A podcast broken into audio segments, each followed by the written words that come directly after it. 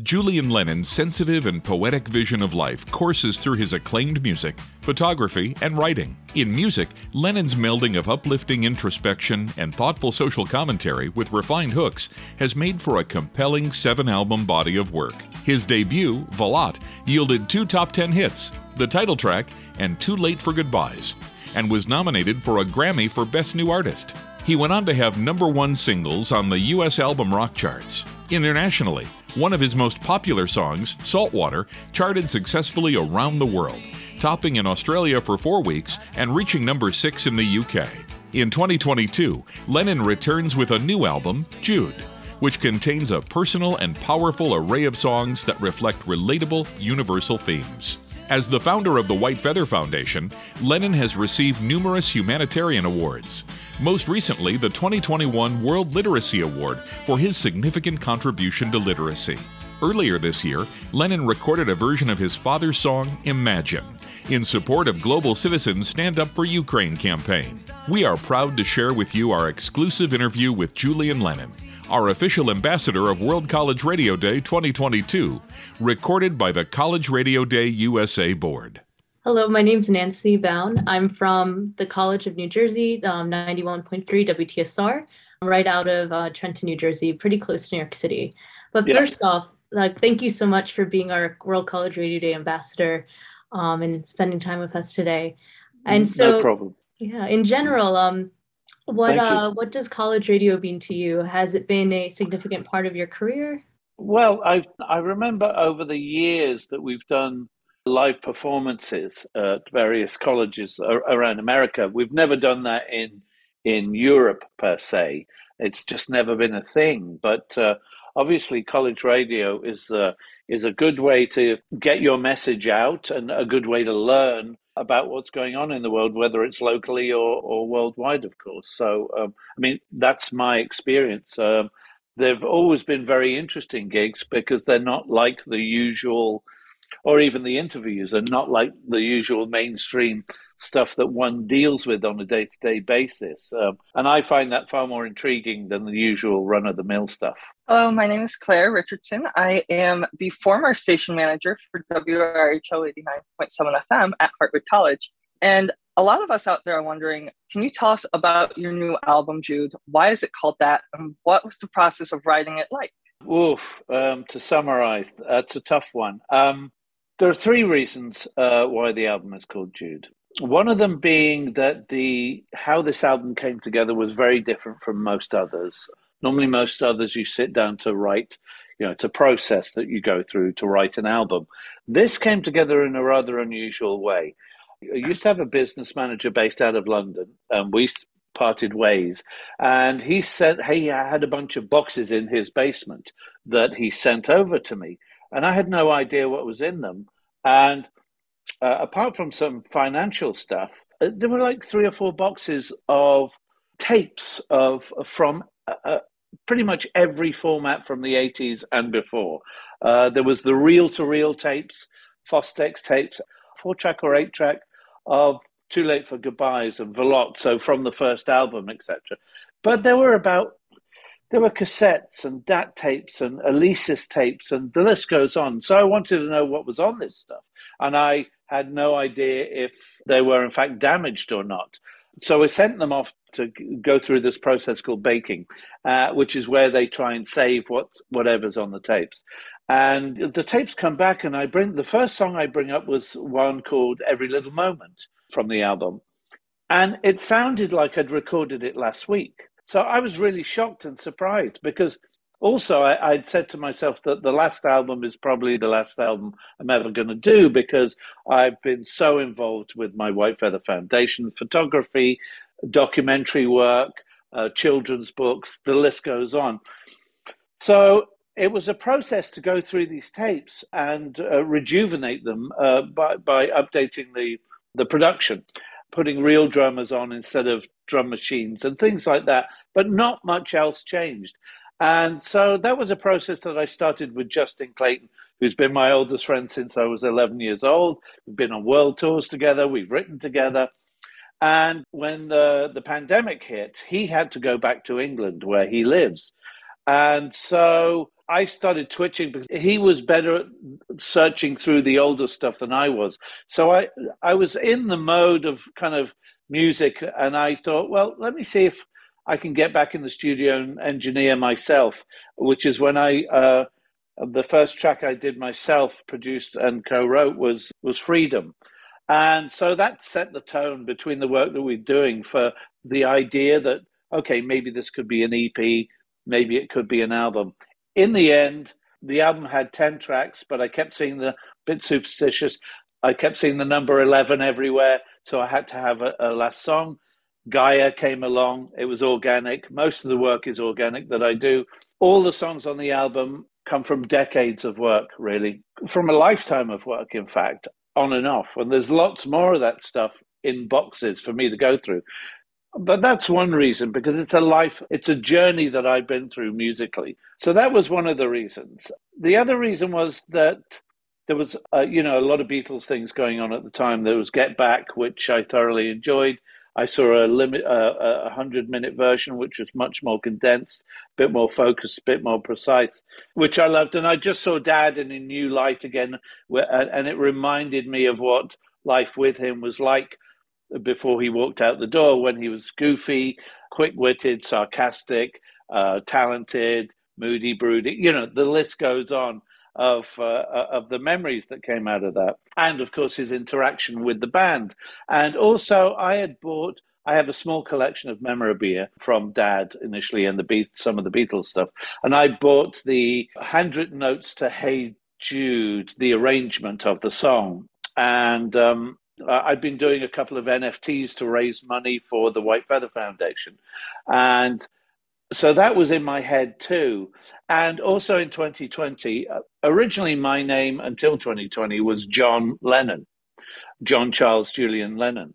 And that kind of drove me crazy being the second John because I'd always been known as Julian my whole life from my mother, from my father, uh, and the list goes on. And I was reaching a point of, you know, I guess growth and change, especially during the pandemic and you know, a lot of the songs are, are, about looking in the mirror and saying, Who am I? What am I doing? Am I happy? Am I sad? How do I find balance and peace in my life? And so it was a whole process I was going through. So I decided at that point in time that I wanted to be me finally.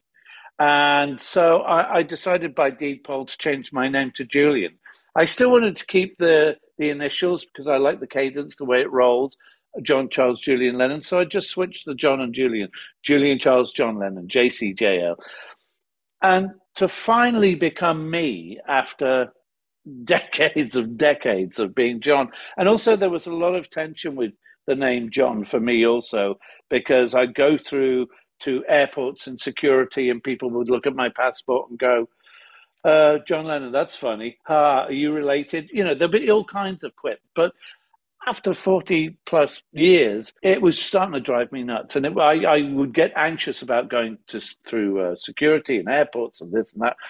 And so when I changed it, I finally, it was like shedding of a skin. I finally felt I wanted to be me. And I was finally Julian. Uh, so that if you look at any paperwork or legal uh, work uh, uh, uh, regarding me now, I'm just, it's just Julian.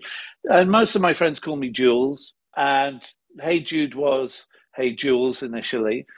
And uh, it was about taking ownership of that name and the heritage and the history that came with that. And just saying, yeah, I am Jules. Okay, now I think we've discussed pretty much everything on the planet to do with Dad and the Beatles. Uh, I'm going back to being me again, and I'm going back to all the other work that I love. But it also allowed me to come come back and do music in a different way I just felt that I wasn't really being. I, it, it's difficult to explain, but I didn't feel like I was being watched anymore. I felt a bit more fearless and carefree about doing the music. I wasn't worried about what anybody was going to say about it anymore.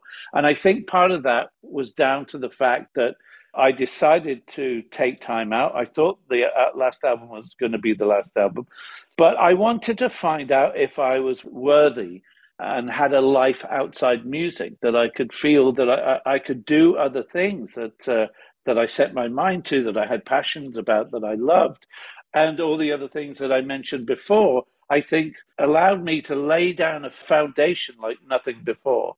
So, you know, regardless of music or what I've done or what my relationship is with that, I've proven initially to myself that I can be a, a good, if not great photographer, a documentarian with Kiss the Ground uh, and the children's books, New York Times bestseller. So I've shown uh, my worth in this world on so many levels and my purpose and my vision. I just want to bring a level of peace and balance and happiness to everyone's lives that I'm in touch with. And uh, whatever medium I'm involved with, for me, that's a positive thing. And that's, that's how I feel alive too, in following that vein in my life. Uh, I mean, there's lots to be unhappy and sad about in this world, but you know, we've all got to try slowly but surely, one by one, to make a difference. And the combination of that and the people with enough mind, body, and soul, and heart and energy, you know, we can make change. I've already proven that. I think many of us have proven that.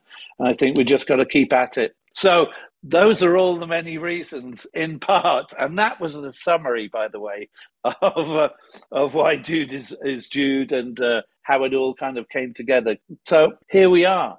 Things have been great. The response so far has been great. So I'm, I'm happy I did this.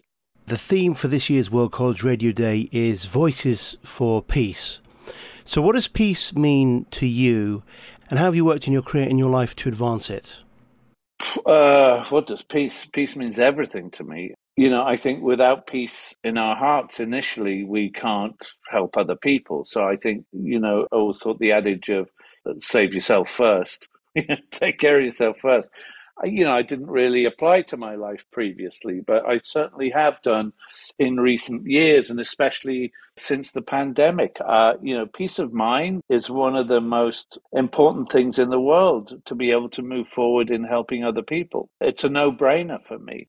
As far as my involvement in trying to bring peace about, you know, I mean, well, I mean, listen, I've written quite a few songs. I mean, Saltwater in particular that is a humanitarian and environmental song. I push that song as much as I can every year, regardless of what I'm doing.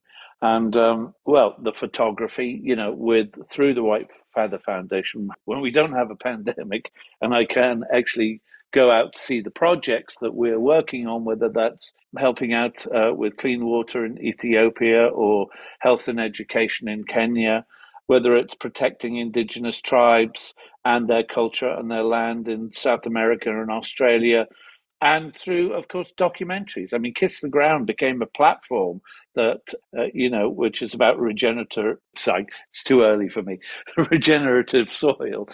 I, this is something I'm planning on in the future. I just, I just started um, a company called White Feather Films, and the idea, we've got about three films in the pipeline. You know, it's about finding a way to start the conversation with people because I've never been one of those people that like things being shoved down my throat. It's like with the children's books. I wanted to find a way to start the conversation about the world around us and for the minds of children, which is, you know, I remember being sat with my mother or grandmother, being cradled with a book, and you'd go on a journey you know, you go on a journey, mostly cartoons and this, that, and the other back in the day.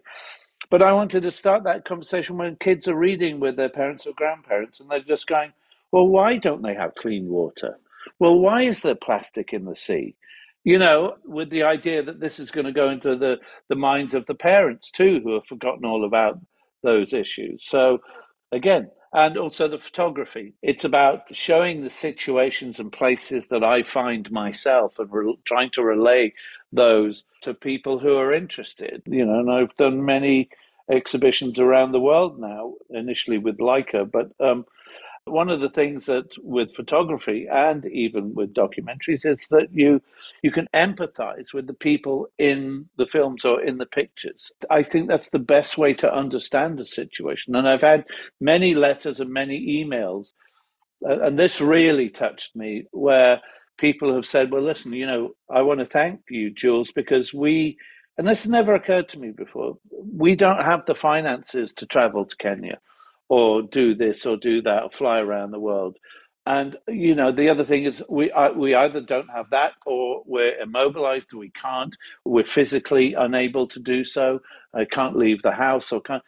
Being able to take people who are stuck in situations on a journey and allowing them to see what's going on with all the work that I do, I, it's magical for me, and that inspires me to be more of a storyteller, more of a messenger, which is what I guess I consider I, I am in many respects. Hi, so my name's Olive Kyle Holtz. I'm up in Washington at the Evergreen State College. Okay. Um, we have a lot of focus on humanitarian work here, and I loved hearing about all that you've done. So I was wondering how having a music career specifically has helped your humanitarian work. Oh, um, well, obviously, it's about, again, getting a message across and again, not shoving it down people's throats. It's just opening that conversation up. And I think having done a song like Saltwater and a few other songs, environmentally orientated and humanitarian orientated songs, that it's it's about relaying situations again. It's about reminding people again. And I think if you're able to do that, not in a pop pop song, but anyway, Lucky Ones is about hope as well, the latest single. But it's about relaying how precious a situation we are in and how fragile we are. We all know that. And just reminding people. So, I mean, I think I've been fortunate in that, you know, people have recognized that that's what the music is about. That's what many of the songs are about. And in fact, not just on environmental levels, uh, about on uh, mental aspects, uh, mental health. And, you know, I, I've suffered uh, greatly with anxiety and depression over the years. Really tough, really tough, you know. Uh, and especially when the pandemic came along, I, I just, you know, to understand obviously what we all went through. I mean, it, weirdly, you know, people, some people had a very, very tough time. Some people were in Costa Rica on holiday for two years. You know, go figure. But uh, the only way I got through that was listening to music sometimes, half of the time, you know. And I tried meditation. Personally, it didn't quite click for me. But breathing, breathing was actually very, very important. That allowed me to refocus and recenter. And I, I think sometimes music can help you do that too. So I think music is very important, can be very important on so many levels. And uh, again, I've, I've written quite a few. The one thing I would say is I'm getting tired of writing environmental and humanitarian songs. We need to fix this stuff. I'll be polite about that. But yeah, I mean, that's uh, at the end of the day, that's what we need to do. Thanks, Julian, for doing this. Uh, Pete yeah. WXAV in Chicago. Julian, what do you see as being the most important thing for you love to accomplish for the future? Oh. Um, listen, I feel I've been pretty successful in promoting peace and trying to motivate people on through so many mediums. Um, again, I just started White Feather Films, so my ambition there is to do films that will also, hopefully, like Kiss the Ground, be able to build a platform that we can help with around the world. I mean, that that's the objective here. And I, you know, I will st- still keep, whether I like it or not, I'll still keep moving forward with promoting uh, environmental and humanitarian health in all aspects through all the other mediums that I do. Uh, uh, now that I'm aware how much of an impact all that stuff can be, my objective is to be more focused about doing that. Again, not shoving it down people's throats, but just gentle reminder: we've got to keep moving, we've got to keep changing, uh, we've got to do better uh, I think we can squeeze in one more question. Um, earlier this year, you recorded for the people of Ukraine, the Stand Up for Ukraine Global Citizens campaign. You recorded a version of your father's song, Imagine. Yeah. And also, just to let you know that really we are sort of adopting that song this year as our theme for Voices for Peace. yeah. Was it a difficult decision and experience to record that song? Oh yeah. Well, listen, I never thought I'd perform that song. I never had any any intention of you know, recording any Beatles or any Dad songs. I, I figure why, you know, that's not my place. I'm not John number two. Uh, another reason why I changed my name. But um, listen, uh, after the pandemic, I came over to America to to start the process of trying to work again and try and do quite a few things. I was over for a charity called Music Cares, which looks after people in the industry that have fallen on hard times. Just before going to the event, my manager Rebecca said to me, "Listen, we've just had a call from Global Citizen." They're doing a campaign worldwide, global, that's about, uh, you know, standing up for Ukraine. It's a really, really important platform. And they're asking, you know, do you have something up your sleeve? And I thought about it for a few seconds, uh, more than a few seconds, but I, I just said, the only thing that I think that I could do in a circumstance like this, whether I like it or not, that would have the most impact globally and bring awareness and attention to this situation, this plight, would be to sing Imagine. And uh, Rebecca looked at me and I looked back, and we didn't even have to say anything. But so I said, Yeah, all right, I'll do it. The next thing was my heart. Yeah, I mean, you want to talk about anxiety? The idea of me singing Imagine, I'd never sung it before. So I, you know, it was I thought it was worthy enough because, you know, also I'd been living in Europe. This had been going on next door to me pretty much. And uh, uh, after, especially after the pandemic and all the crap that's been going on around the world, I thought, you know, if there's any time, a, a better time than, the, you know, this, it was here and now. I just felt that it felt like the right the right time and place to do this. And so I'd worked with Nuno Bettencourt on guitar before uh, on another charity project during the pandemic, and I immediately thought, okay, let me see if he's available. We literally arrived in LA the next day. He'd never played the the song on guitar. We went into his home studio. The moment I said that I'm going to do this, I thought it can't be like the original. It cannot. So I said it's got to be on acoustic guitar. Otherwise, it'll be way too similar. I, I, this needs to be raw, no production. It's just me and the mic and the guitar. That's it. We sang it four times, did a little editing to do the best of the best. And, you know, I had goosebumps and I went, okay, listen, I, I've just been as truthful and as honest and emotional as I can doing this. That's that's all I can do. That's all I can do is lay it on the line.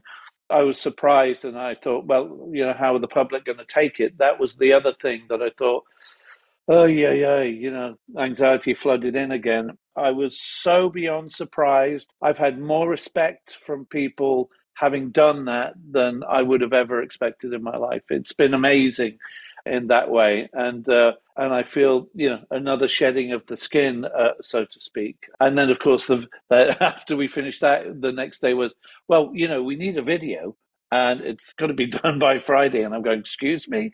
Um, so the, more panic attacks, and anyway, we managed to get it out. But the weird thing was on the Friday that this all came together for Stand Up to Ukraine and Imagine. The release was on a Friday, which was April the 8th, which was my birthday, which was also the release of the first single of the first album in 11 years. So talk about bonkers. Julian, thank you on behalf of World College Radio Day for your time today and for joining us and for being our ambassador for this year's event. Thank you so much. My my absolute pleasure. My absolute pleasure. Thank you. Thank you.